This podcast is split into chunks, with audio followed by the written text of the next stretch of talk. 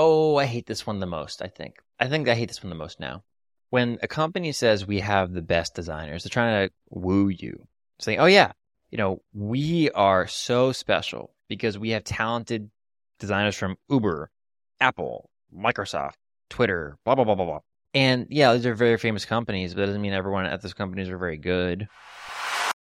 Hey, you're listening to the Shaping Design Podcast. I'm your co host, Mitchell, and our goal with this podcast is to improve your design skills through strategies, tactics, and tips. We interview top tier creatives to share their experiences and knowledge with you so you can accelerate your career. Today, Pascal, my co host, my lovely co host, is unavailable. So I thought I'd do a solo episode to fill the slot. If you're watching this podcast on YouTube, you'll probably notice that the background and kind of my setup has changed a little bit. And that's all thanks to my incredible girlfriend who has so kindly helped me uh, rearrange my room and kind of, I hate saying like improve the feng shui of the room, but that's exactly what has happened. And so I really give, uh, want to give a big shout out to her.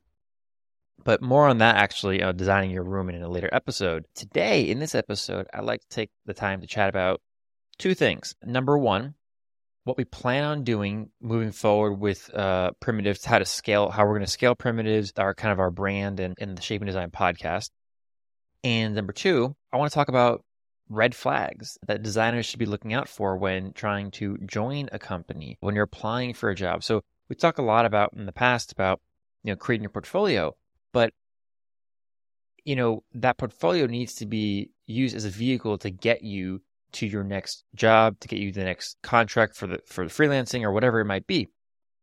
And you need to know what to look for when you're actually applying for a job. This will focus mostly on kind of the interview process with companies instead of like contracts with individuals that you might want want to use as clients if you run that kind of thing. But maybe they'll still kind of cross over a little bit.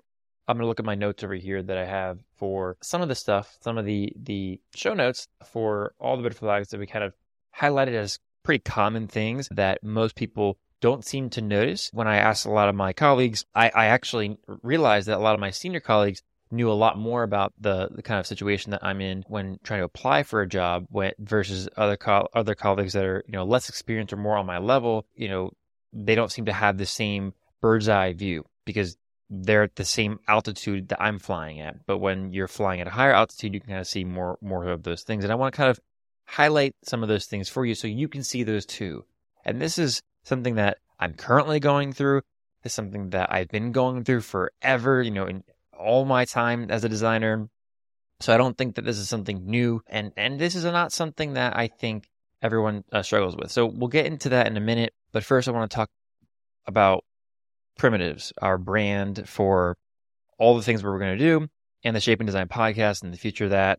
Pascal and I have realized that we were trying to do a lot, right? We wanted to launch courses. We wanted to, you know, do do uh, cool marketing initiatives. You know, I talked about in the last podcast with Pascal, one one startup one week. We talked about learning Framer and doing that kind of stuff.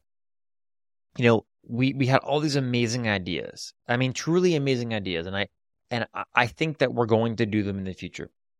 But we realized that we were trying to do too much for too many reasons. And we want to go back to the basics, the primitives, the primitives of what we're trying to do for you, the listener, the viewer, the reader, our audience we want to do two things. Number one, we really want to have fun with this. We want to have fun talking to people. We want to have fun just talking to, talking. We want to have fun shooting the shit. We want to have fun collaborating and, and writing and, and just talking to one another for you know i don't really know the words to really use to be honest i'm not really prepared for this kind of doing this pretty late this podcast and just kind of recording it and then hopefully it doesn't need much editing but we kind of are are missing that kind of fun aspect of what we intended on doing because this is something that we really enjoy doing. We really enjoy teaching people, really enjoy educating people and helping others get better at, at their craft, whether it be designer or whatnot. But we we forgot about ourselves and we tried to do too much and focus too much either on the money or too much on on the the the the, the success and too much on other aspects that I think detracted away from the true value that we can provide. So we spoke about this today and in previous days, and I think that it makes the most sense to kind of scale back the initiatives. We both agreed that we were trying to do too much, right? So that was kind of like one thing. It was it was not really fun. It was getting to a point where it was more of a chore than be fun because we're trying to set up this whole foundation, but we don't even have a foundation to set up on, which kind of is is weird. We're trying to build a foundation, but this foundation needs to have you know the ground readied for the foundation. You can't just put concrete on on dirt and say, okay, here it is. You have to make sure the ground's kind of ready. There's no reservoirs underneath and that it will collapse, right? So we didn't do our homework on that, I guess. And ultimately we need to revisit that. But, you know, secondly, we want to provide value to you. And we thought that we were doing a disservice by doing all of these things, eh, which seemed to be more for us. So we're sorry, but we're going to actually scale back so that we can focus more on our audience and help teach you, all of you, through our podcast, you know, YouTube channel. You know, we are trying to do a TikTok, but that all stems from this podcast. And then we're also going to jump back on the writing. You know, we haven't released any articles yet, but hopefully this week or next week, you'll start seeing some articles being populated through. And, you know, I give a lot of credit to Pascal because he's really the, the king of writing, especially between the two of us. If, if, if I was to do the framework competition with him, maybe I would win the, the website stuff, you know, each startup thing. But I think that he would definitely champion me every single time on the writing. So, you know, definitely looking forward to that and definitely looking forward to all of you giving feedback about what you read from us. So I wanted to kind of just take time to go through that. No, you know, number one, we're going to be refocusing the the whole initiative of primitives and shaping design on you, the viewer, trying to have fun doing it. So that's what we're doing, scaling it back and focusing more on the pod, the you know, the video and the audio and the recording and the content, that kind of stuff, and then writing some stuff. So stay tuned for more on that. Secondly, let's get into the the main goodies of today. This is probably a, a shorter episode, but no worries, it'll definitely be full of great content. And I want to talk about red flags to look for when trying to apply for a job as a, as a designer. And this also applies to everyone else who's not a designer. I know there's people who are not designers listening. You know, it could be developers, could be therapists, could be whatever. You know, designing your life could could take any different form of a career. Design's not limited to designers, right? But you know, that's a different topic we can get into another time. And I'd love to get into that, but I, I do want to kind of finish up our series of podcast episodes related to portfolios. And I thought that this would be a great way to kind of wrap up some of this stuff on the portfolios. We probably won't be teaching a portfolio course, probably giving it actually a lot of it away for free. Uh, a lot of the content we've already content we've already written. I want to probably prioritize that with Pascal, but we're going to be talking more about that soon. So for now, uh, let's get into red flags. I listed some with Pascal. We kind of went through these and we had some crossovers of experiences that we had from jobs that we worked at together and, and separately, and that others that we know have, have had these same experiences, but these kind of transcend across industries, across different you know roles as designers. And they might be service level to some, they might be completely new to others, but we definitely want to make sure that you are aware of these red flags so that you don't make the mistakes that we have or that others have in falling into the traps, or at least use those as, you know, things for negotiation, like we discussed in the last episode about negotiations. Maybe you can use some of these red flags to your advantage. So think of it that way, but let's get into it. So the first red flag we have is inconsistency. So I'm looking over to my my left. I don't know if the camera's left or right in this case, but uh, I have my notes over here. So if I'm looking over there, that's why. So inconsistencies. When they say one thing, it turns out to kind of be false or misconstrued or completely different than what they actually said.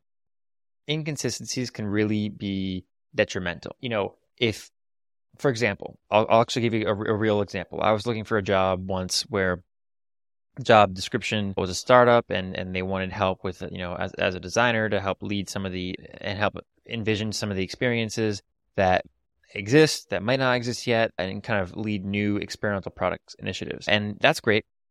But on the website, it kind of says, you know, there's no equity. but it's a startup.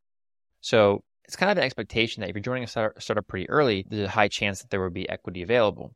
I probably wouldn't join a startup that didn't have equity. That doesn't really make much sense. Unless there's something so valuable about it that would help me with my career further down the line, I would probably stay away from it. But in this case, you know, there was no equity. And then kind of when I, I jumped on a call with them, they said, oh, yeah, there actually is equity. I just forgot to post it. So these inconsistencies can be little, but then grow to be really big problems because if, if I never said anything, I might have not even had the opportunity to negotiate for, for equity, right? So I can use it now to my advantage a little bit, but you know, that kind of irked me a little bit. Not make or break, of course, but other things might be like if they say, Hey, you're going to be in this team when you join. And then like a week before, you know, you're still kind of negotiating with them. They go, Oh, actually, you're going to join this team or actually going to work on this product or, you know, not the thing that you actually wanted to join for is something that we need you to do. Those kinds of quick swaps, you know, inconsistencies of like what you agreed upon to what you actually have to end up doing, not fun. And another example of that, you know, sometimes you don't even know this happens until after the job. So you got to figure out how to make sure this is the truth, right? And that'll only come through you questioning what are you really working on? Question the team you're working with, question the execs or leadership if you have the opportunity to understand more of the direction so you know that it's not going to flip flop right when you join. And that happened with many other startups too, many other companies. You know, once I, I joined a company and they said I'd be working across platform stuff where I can kind of oversee some of the uh, other initiatives and kind of bring them together and, and create cohesive experiences across all the products within the ecosystem of that company. It turned out not to be true. It seemed that the team was prematurely hired, and uh, some of the executives in the other teams or the other departments didn't really want something like that to happen. So I didn't get the chance to talk to those executives, and if I did, I probably either would have switched teams or I would have known ahead of time and not taken that job because it just became a big headache later on in life, and then ultimately it didn't really work out. So I think that's a big problem. Inconsistencies, making sure you understand the job description, maybe depending on the role, right? If it's a startup, it's probably going to be a little bit more vague just because you need to wear more hats and kind of do more things. But then if it's something that's more enterprisey or, or even agency, you know, having a specific role of what you're going to do, maybe specific tasks like skills like motion design or UX design, you know, you have more of a, of a, of a refined manner of what you're going to be working on. So you can expect things to be a certain way. You can prepare things to be spoken about a certain way when you're nego- negotiating, but then you also can can kind of create that box of your, yours to live in and then figure out how to break out of later on. So inconsistencies, lack of direction. This one, again, it applies to the type of role, type of company, but we've noticed that when you have a lack of direction from people you're talking to in a company, like let's say you're talking to the hiring manager of, of that company and they say something along the lines of, you know, uh, we want to do this with with our products, but then you talk to some of the other teammates when you're when you're interviewing, and they say we want to do something else, right? And they have no kind of crossover. That's a big red flag. Okay, big red flag. If people aren't sure what you're going to be working on, or they aren't sure of kind of like where the work that you're going to be committing to is going to go, it kind of signals to me that there's a miscommunication happening within the company.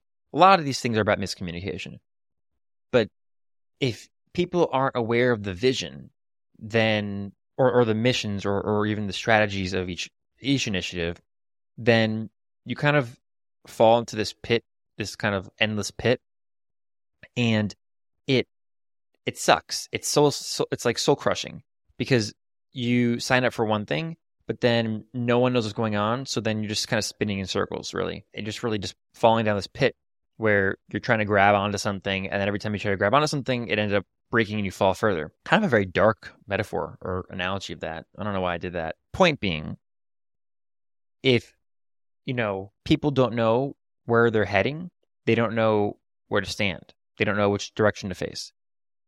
Be very cautious when you're trying to interview and make sure that everyone that you talk to kind of understands that same initiative, understands that kind of same mission that that your team will be working on.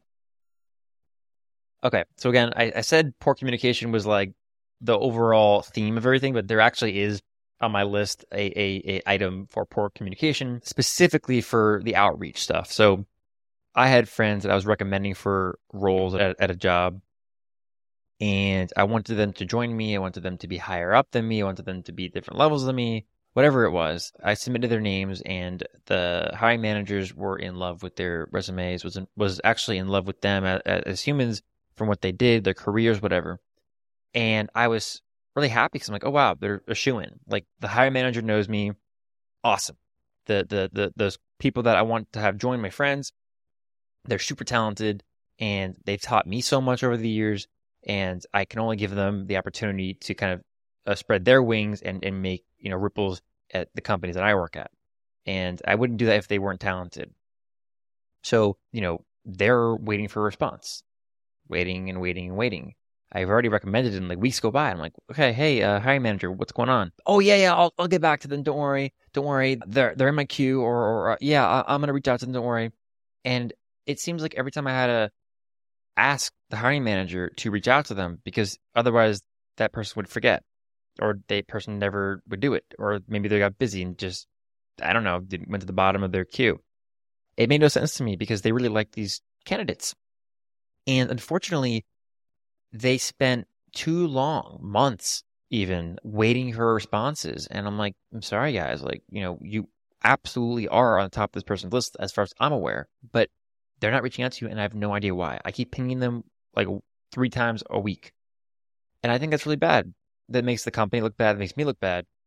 But also it, it it's it's horrible to the person trying to get a job because look, they're trying to find a job to have a career, purpose, money to put food on the table. Like not I think it's a bad thing of companies to do. Not reaching out timely on a timely manner, or at least saying, Hey, I'm gonna reach out, schedule something, and then not scheduling it, like that's horrible please, if you're a company listening, don't do that.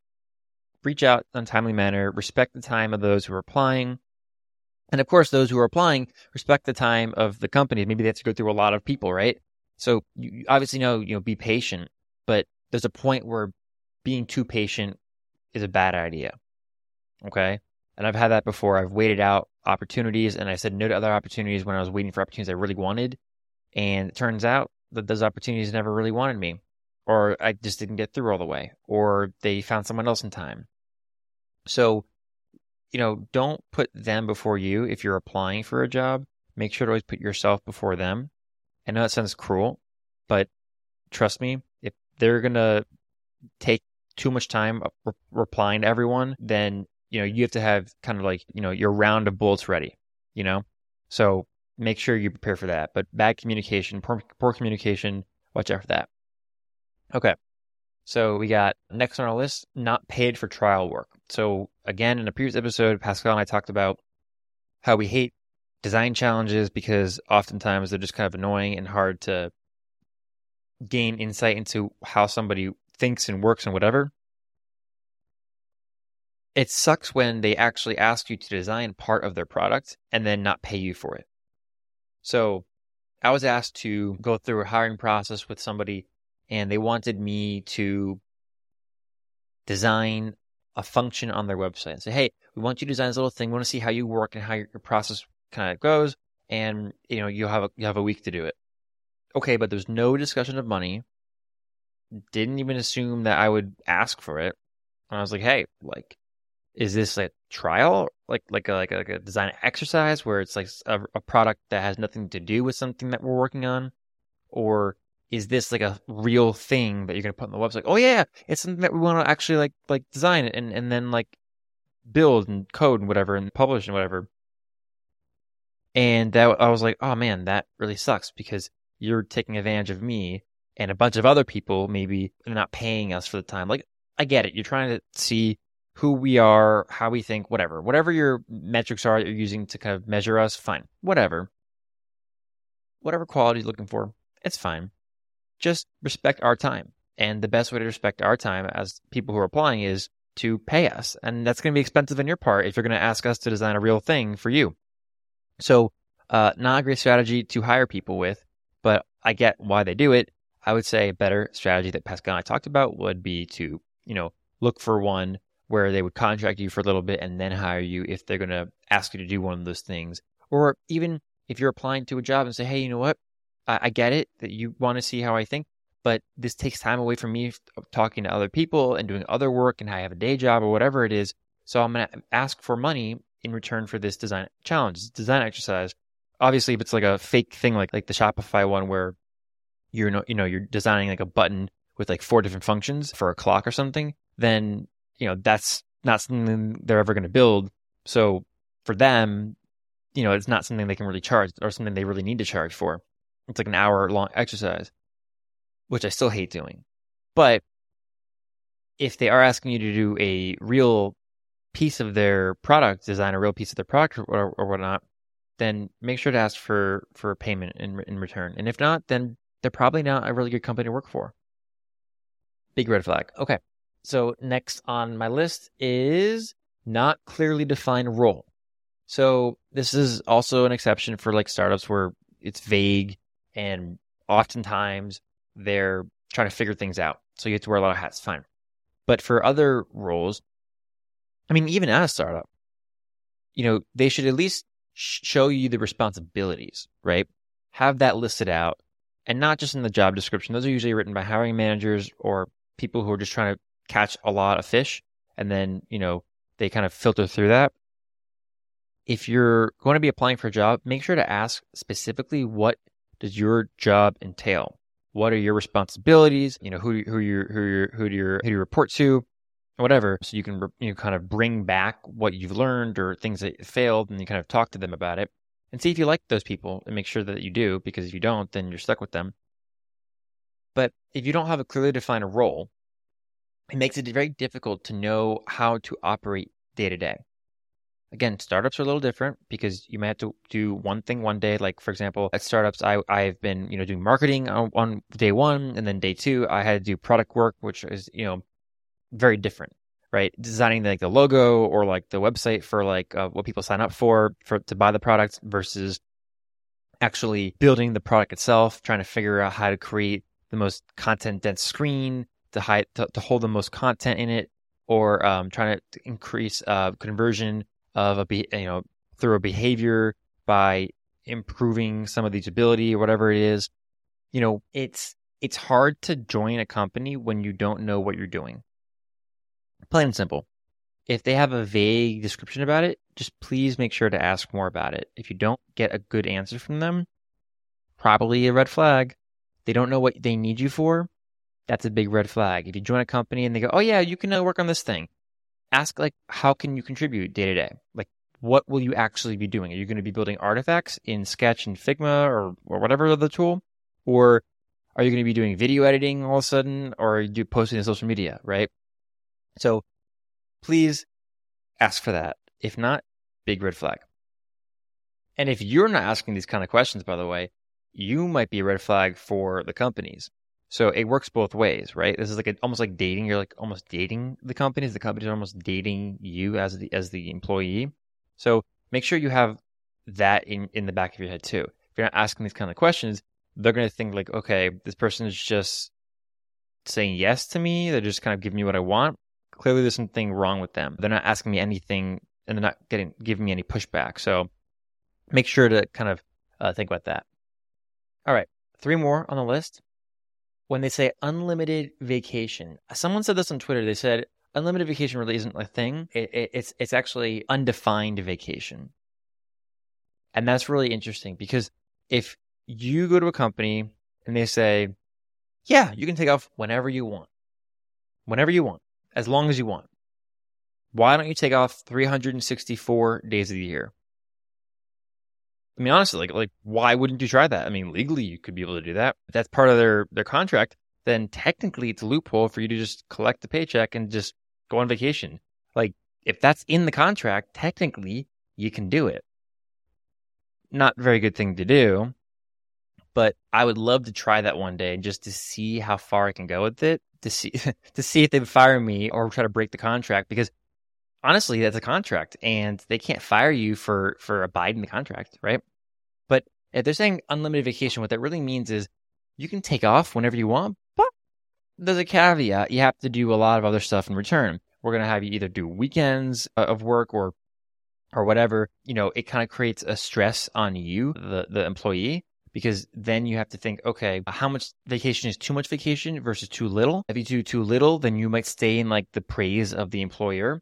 But if you do too much, then you might get in trouble from the employer. And I knew a lot of people when I worked at IBM who did take off a lot more time and that our boss was very upset. And, you know, it, it makes sense. Like if you're taking off a lot of time, you know, there has to be an agreeable amount.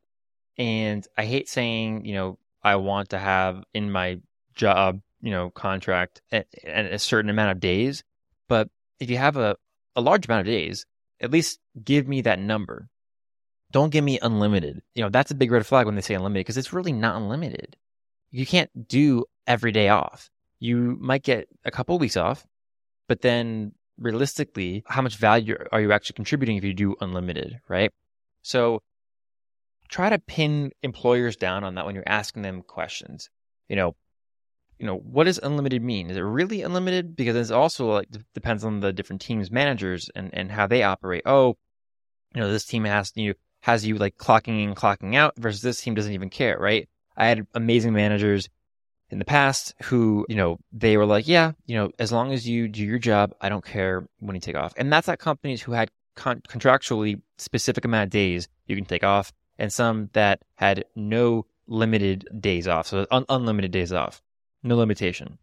So as long as you have a great manager, I'm sure you're probably somebody who might contribute really well, bring a lot of value, and therefore deserve a lot of time off. And I tried to earn that. And, and with a lot of my managers, I was able to. So highly recommend you try to do the same. But if they say unlimited, be very cautious. All right. Last two. No meetings. I hate this. When a company says, oh, yeah, we have no meetings, it means they do everything over text or, or email or, uh, or whatever chat system that they have implemented, whatever chat platform they're using. I hate this because it it tells me that they want to be very separate and very like not like social with each other. Kind of just do your work and then go home. Because sometimes meetings actually, you, you, you know, I, yeah, sure they're not as productive always, but sometimes that's okay. Like that's part of the culture of dealing with people. It's having the meeting and then seeing their body language and then realizing that they're actually sad about something that happened at home. And then you ask about that and they open up to you. You build a stronger bond and then you actually can get them to agree with you later on. Okay. If you're doing it over text or even just video, but if you're just doing like, if you're sending like voice, me- I, I worked at a company where they just sent voice messages to each other and they wouldn't let me have a meeting. And I really hated that because I needed to sit down with somebody and ask them a million questions. If I asked them on Slack, which I hate, they would go through one by one, but over days. Okay. So if I had like five questions, they would answer one by one. And they wouldn't even come with me. They wouldn't even come to the, to the question with the data. They would either say, you know, I have to ask somebody for that, which they had time to ask them. They're on fucking Slack. So it's ridiculous when they say no meetings to me it's it's it's it's a, it's it's a facade.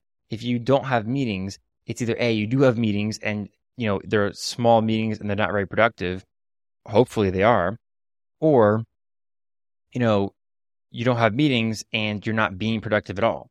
So you know take your pick, right? I've never been to a company that had no meetings. They say no meetings and then they have a lot of meetings and they're pointless most of the time. Meetings suck. Okay.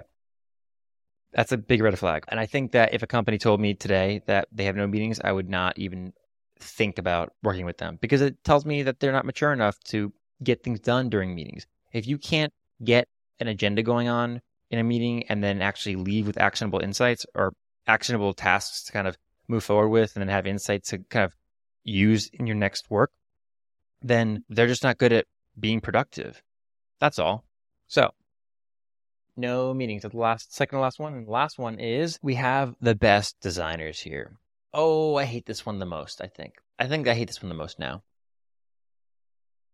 When a company says we have the best designers, they're trying to woo you, saying, oh, yeah, you know, we are so special because we have talented designers from Uber, Apple, Microsoft, Twitter, blah, blah, blah, blah, blah. And yeah, these are very famous companies, but it doesn't mean everyone at those companies are very good. like, you can't just name drop them and be like, oh, yeah, they're great. Like, okay, so what if Joe Schmo at IBM or, or, or Sally at, you know, Twitter didn't even do their work. They got fired, right? They have it on their resume. They went to Twitter and they, or they went to a big company, big tech company, and then they kind of worked with, and they're working at this new company with, with potentially you.